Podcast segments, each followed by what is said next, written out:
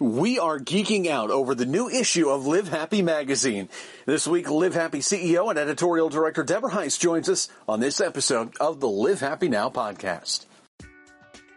The ancient Greeks defined happiness as the joy you feel moving towards your potential. To think about positive psychology, it's a science, and it's actually younger than the internet, believe it or not. The reality is that social connection is in the research the greatest predictor we have of long-term happiness. You have some factors in your control that can promote the health and resilience and growth of your absolutely most important asset, which is your brain. And so it all comes down to understanding ourselves. There's a way for all of us to succeed, but, but it might take different things. We're all looking for the same thing, and that's a way to bring a little bit more joy to our day. Join us as we look at the many different paths that lead us to that happy place. This is Live Happy Now. Well, it's exciting to have uh, someone who is very rarely available in the studio, and ironically, Deborah Heisz, our CEO and uh, all everything editorial director, is actually able to be in the studio, and I am not. so I'm recording remotely because I'm headed to uh, a different country today. But Deborah actually makes it uh, into the studio. But it's it's exciting to have you on the program. How have you been? It's been forever. I know it's been forever, and uh, you know, there's nothing I love more than doing the podcast for Live Happy. So I'm going to make an effort to get to get on the podcast a, few, a, a little more over the next few months. But it's exciting to be back on it. I, I I really miss this part of it. Of course, you know, I'm not getting to look at your lovely face this morning. Um, well, that just that just probably adds to your enjoyment of the day. Let's be honest. Uh, you don't have to worry about that first thing in the morning before we've all had our coffee. Uh, but uh, speaking of having your morning coffee, a great way uh, to start your day is to have a nice cup, have a, a good piece of reading material, and we've got uh, the opportunity for folks to have another piece of reading material from us. The new edition of Live Happy magazine is out. I've got a copy with me, ready to take on the airplane and pore through. Uh, but uh, I like a lot of our readers. I want to get a little bit of a preview of what's going on. So Deborah's here to uh, tell us exactly what we can expect from this issue. And right away on the cover, boom, it's Amy Farrah Fowler or Blossom, or if you like calling actresses by their real name, it's uh, Mayim Bialik from The Big Bang Theory. That's got, that's an exciting get right there. No, I love that she's on the cover. I am a longtime geek. Um, anybody who knows me knows that I love science fiction. I love science in general. I love reading about how the world works and and how everything happens. I am just fascinated by all of it. And, um, you know, she is a unique individual in that not only is she an actress, she's also an incredibly well educated neuroscientist. So she's probably the only, act- yeah. only actor on The Big Bang Theory who understands what they're talking about. I don't know. Uh, Jim Parsons might. He seems like he's nerdy, but but maybe not to that degree. And it's perfect that we have her on the cover. You know, we like to get a celebrity on the cover, but this issue really dives into her passion of of neuroscience and happiness. And uh, well, let's talk about uh, her story. She's she's all about achieving bliss and balance, and she does that by living a normal life. What what can we learn from her in this in this article? Well, you know, she's someone who has uh, an extreme dedication to her family. She actually homeschools her children, which isn't for everybody. Uh, I, for example, I don't homeschool. We don't homeschool ours, but in her case, she mm-hmm. finds it important because she's got a, a, you know she's got a travel schedule. She has you know a professional schedule, which allows her to spend time with her children. But also, she, you know, she's a she's a woman of faith. She's a conservative Jew, and and she practices that regularly. But really, what she's focused on is balancing out her life so that her family and her children um, aren't impacted negatively by her career. Um, so she's, you know, she she is divorced, but she is uh, happily parenting her her children, and she's living a great life. And her journey is one of uh, having been in front of us for her basically her entire, you know, from her adolescence to being an adult. She's uh, been in the public spotlight, and she's not only managed that well, but she's managed to build a very normal life. Aside from the fact that she's on The Big Bang Theory every week. We mentioned her faith, and that's something you talked about in the book, uh, the the ten practices for choosing joy. And her spirituality is something that that she takes very seriously, and something that uh, probably propels her and gives her strength and comfort when she's struggling to keep everything in balance. Well, you know, spirituality is one of those topics that is always difficult to talk about because it's it's intensely personal for everybody. Mm-hmm. Um, but the science does show us that a connection uh, to something greater than yourself, however you define spirituality. I mean, she, she she's a practicing Jew. Uh, many of our listeners and myself are you know practicing Christians, but there's a whole wealth of people out there who feel, feel spiritually connected through other means, either through their, their the earth or just through feeling like they belong to something greater, the greater universe. And the studies show Mm-hmm. us that this feeling will really uh, is really tied to your happiness because it kind of centers your place in the world. And she's also found meaning with what she does, right? I mean, she's she's obviously a very entertaining actress. I, I really can't imagine anybody else in the role of Amy Farrah Fowler on Big Bang Theory. Uh, but but it's beyond that. As as a great entertainer, she's found her meaning as as a mother as well. Yeah, definitely. From reading the article, you'll get the the sense that acting is what she does, but her meaning is her family life. Her she derives her meaning from where she spends time with her children and her family, which is where a lot of us find meaning. Not everybody gets to have the best job in the world like me, so many people many people find their meaning, uh, you know, in other places. But even that brings meaning to your work because you do it so that you're taking care of your family where it's really important. But yeah, she definitely derives meaning from her home life. The uh, other articles in here, and I don't want to, uh, I don't want to cut her short, but it's a fantastic article. You can you can find it uh, right away. It's very easy to find. But another thing I want to talk about is an article called "What Happens in Vegas," and we're not talking Las Vegas here. We're talking about your brain and what it has to do with happiness, and we're looking at five paths to a more positive state of mind. What what are those uh, five paths? Well, I'm gonna I'm gonna make a small connection and uh, tell people what Vegas means first before we go there.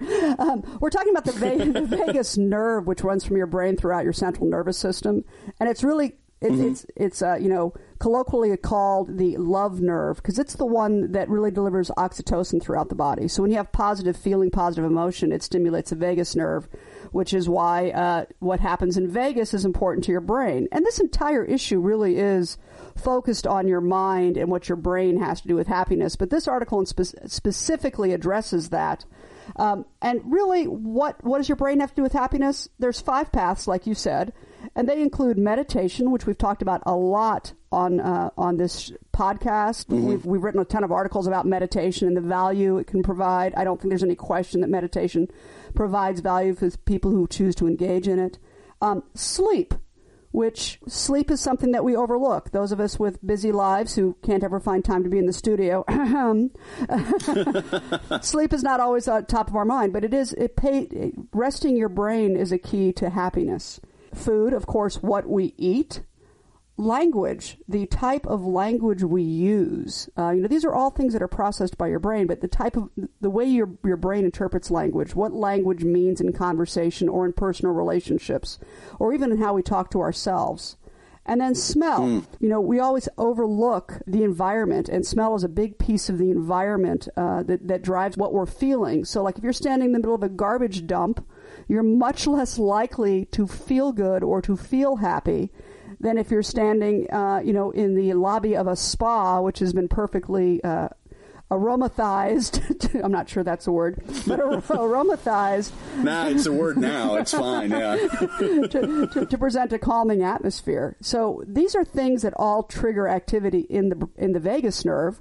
And the vagus nerve is, of course, what spe- uh, spreads pleasure throughout your body. Well, it's it's a very interesting uh, topic, and, and what we like to do, obviously, we've talked about this a lot of times with Live Happy Magazine and with the podcast, is is bring the scientific stuff that you know you can get lost in the sauce on that kind of stuff, but to bring it to a to an understandable level so that you can make those connections uh, in your own mind. And so, this article is a, another great way to take a look at the science behind your happiness. Another thing we talk about a lot uh, on this program and in the magazine is is the importance of connections and and being a part of, of, of friendship groups, part of families. And there's an article called "The Friendship Prescription," and I'm really intrigued by this. Well, what can you tell us about this article? Well, as you know, um, in, in the book "Live Happy: Ten Practices for Choosing Joy," we talk about connection.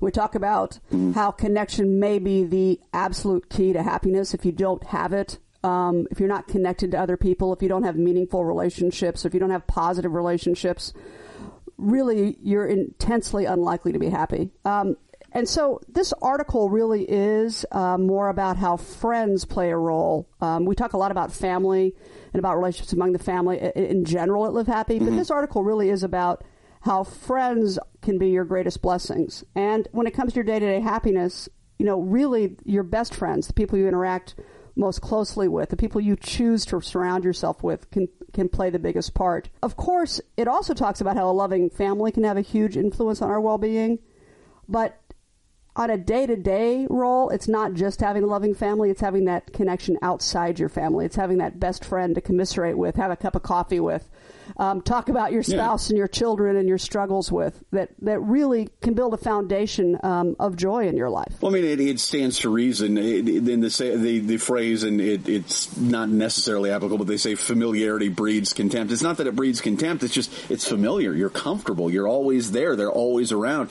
And it's good to have that connection of somebody outside who can maybe even give you a different perspective uh, on how things are going rather than someone who's always around you and maybe is, is tired of listening to your complaints.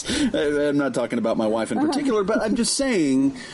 Uh, it's good to have those outside connections for sure. Well, even, even when we're talking about resilience, you know, we, we teach people that they can, or not we, but, you know, the scientists teach people that they can build their own resilience, you know, what uh, Angela Duckworth's doing with grit, or uh, what mm-hmm. Miller's teaching with, with, with her authentic um, resilience pieces. Even then, one of the pieces of advice is don't go it alone. And when we're talking about not going it alone, they are talking about that best friend. They are talking about that person that you can rely on to understand you and to commis- you know, to to talk about your troubles with, but to help you get through them, not to wallow in them with you. So friendship really is the rock of a lot of things around happiness. Being able to build meaning, being able to to identify. Uh, uh, problems and get you through them. Um, and this article touches on that meaning of friendship and also, you know, what a what a healthy friendship looks like. And I, and I, think it's easy sometimes uh, to to fall in the trap of, of convenience. Well, this person's always around, but are they really a good friend? Are they are they offering the things that, that you need? Are you able to offer them the things that, that they need out of a friendship? Because otherwise, sometimes you end up in a situation where uh, one side or the other is getting used, or they're putting in all the effort, and and uh, it, it, it can be probably detrimental to your happiness. Well, absolutely. Having the person who engages in negative talk with you, uh, you know, if it's like, well, he, he never picks up his socks. Well, you should leave him then. You know, that's probably not the healthy yeah. friendship that you want that you want in your right. life. Um, so it, it is really about um, good friendship as opposed to unhealthy. Uh, friendship, which does exist. Absolutely. Uh, we've probably all experienced it at some point. Uh, high school is a time when that can happen a lot.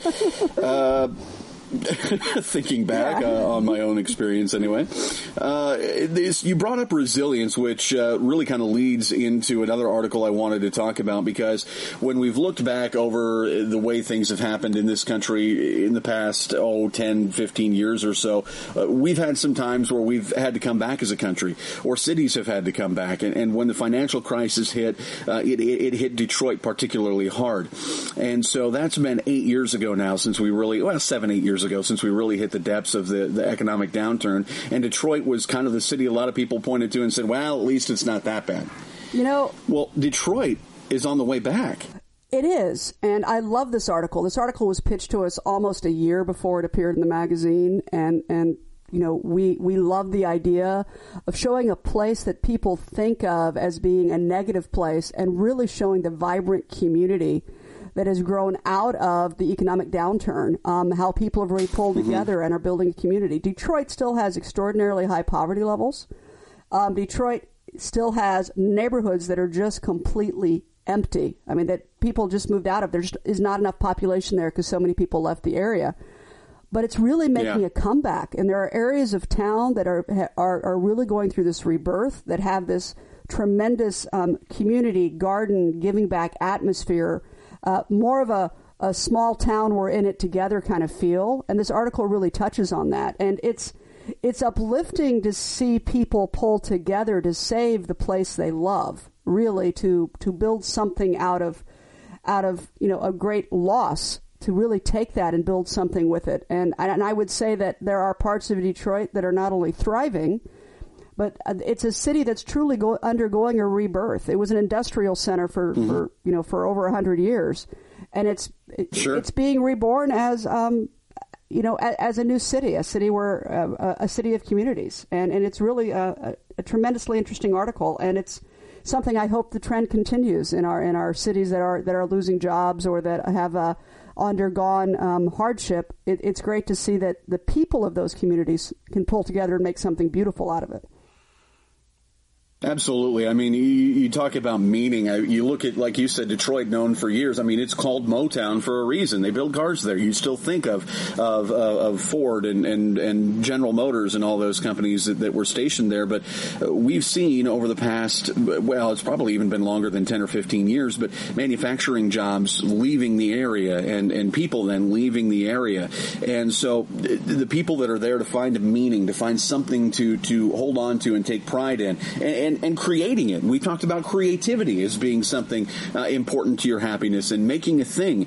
And it's really cool to see a community, see a city uh, do it uh, as a collective group because then you get the connections as well. I mean, there's really a lot of stuff to dive into on this particular story. There really is. And, it, you know, even outside of this story, there's been some tremendous other stories that we didn't put in the magazine. Um, about Detroit. Uh, there's one great story that is an Adam Schell's movie, Pursuing Happiness, about these gentlemen mm-hmm. who decided that they were going to build mini libraries at bus stops. So they built these bus benches because they noticed as they were driving through Detroit, there were no benches for people to sit on in at the bus stops in Detroit. So they took the time to build benches, and on the lower shelf of the bench is books. So it's a book share, uh, you know, a little uh, a little library that people can stop and take a book before they get on the bus and they do it just because they want to do it. And there's just a lot of that activity going on in that community. And we just don't think of that when we think about Detroit, but we need to. Because even though the city is not, you know, it was once, uh, I think, one of the five largest cities in the United States, it's certainly not by population anymore.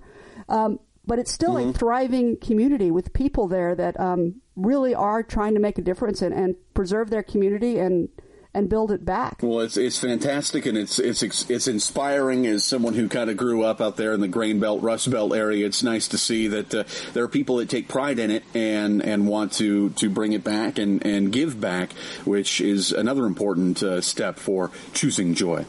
Well, uh, Deborah Heisz, we both are very busy. Obviously, I'm not in the studio, and anyone who can hear hear this can tell that it's not exactly studio quality. I got a flight to catch. You've got a company to run, but it was fantastic to catch up with you and talk about this uh, great new issue of Live Happy magazine, which uh, is available at newsstands everywhere. And of course, we've got the digital edition, which you can find at the uh, Apple Store, the Google Play Store, and uh, well, I think for the better part of four or five months now, it's been available on your uh, iPhone or Android phone as well. So you can take it with you anywhere you want to go. I want to do a shameless plug for a couple other articles real quick that are in the magazine. I just want to uh, let okay. let everybody know this is our holiday edition.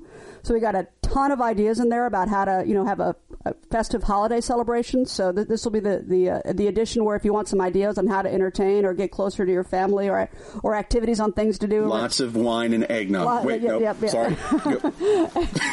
um, so just make sure that uh, if you guys are looking for some great holiday ideas on how to bring your family closer to the holiday there, there's a there's a ton of tips in this particular issue of the magazine. So I just want to make sure everybody understands that uh, there's more than what we talk about on this podcast to get from this magazine. Oh, we yes. can't cover it all. Well, we wouldn't want to because then what's the point of getting the magazine? it's a tease. ah, I got it. I got it. Ah, there we go. But yes, there's all kinds of great stuff in there, and as we said, it's available on newsstands and in digital form. Again, Deborah Heisz, thank you so much for joining us, and uh, we'll look forward to seeing you again uh, right around the next uh, issue launch. Well, I hope to get back on the podcast before then, but I'll definitely be back for that. you have a safe trip. you have to talk to my schedule. Right. I don't make these decisions. we'll see you later. Hey, don't forget to connect with us. We want to hear what you want to hear from the podcast. Give us a shout on Twitter at Live Happy, Facebook.com slash livehappy, or send us an email podcast at livehappy.com. For Deborah Heisz, I'm J.R. Houston saying so long and thank you for helping us to live happy.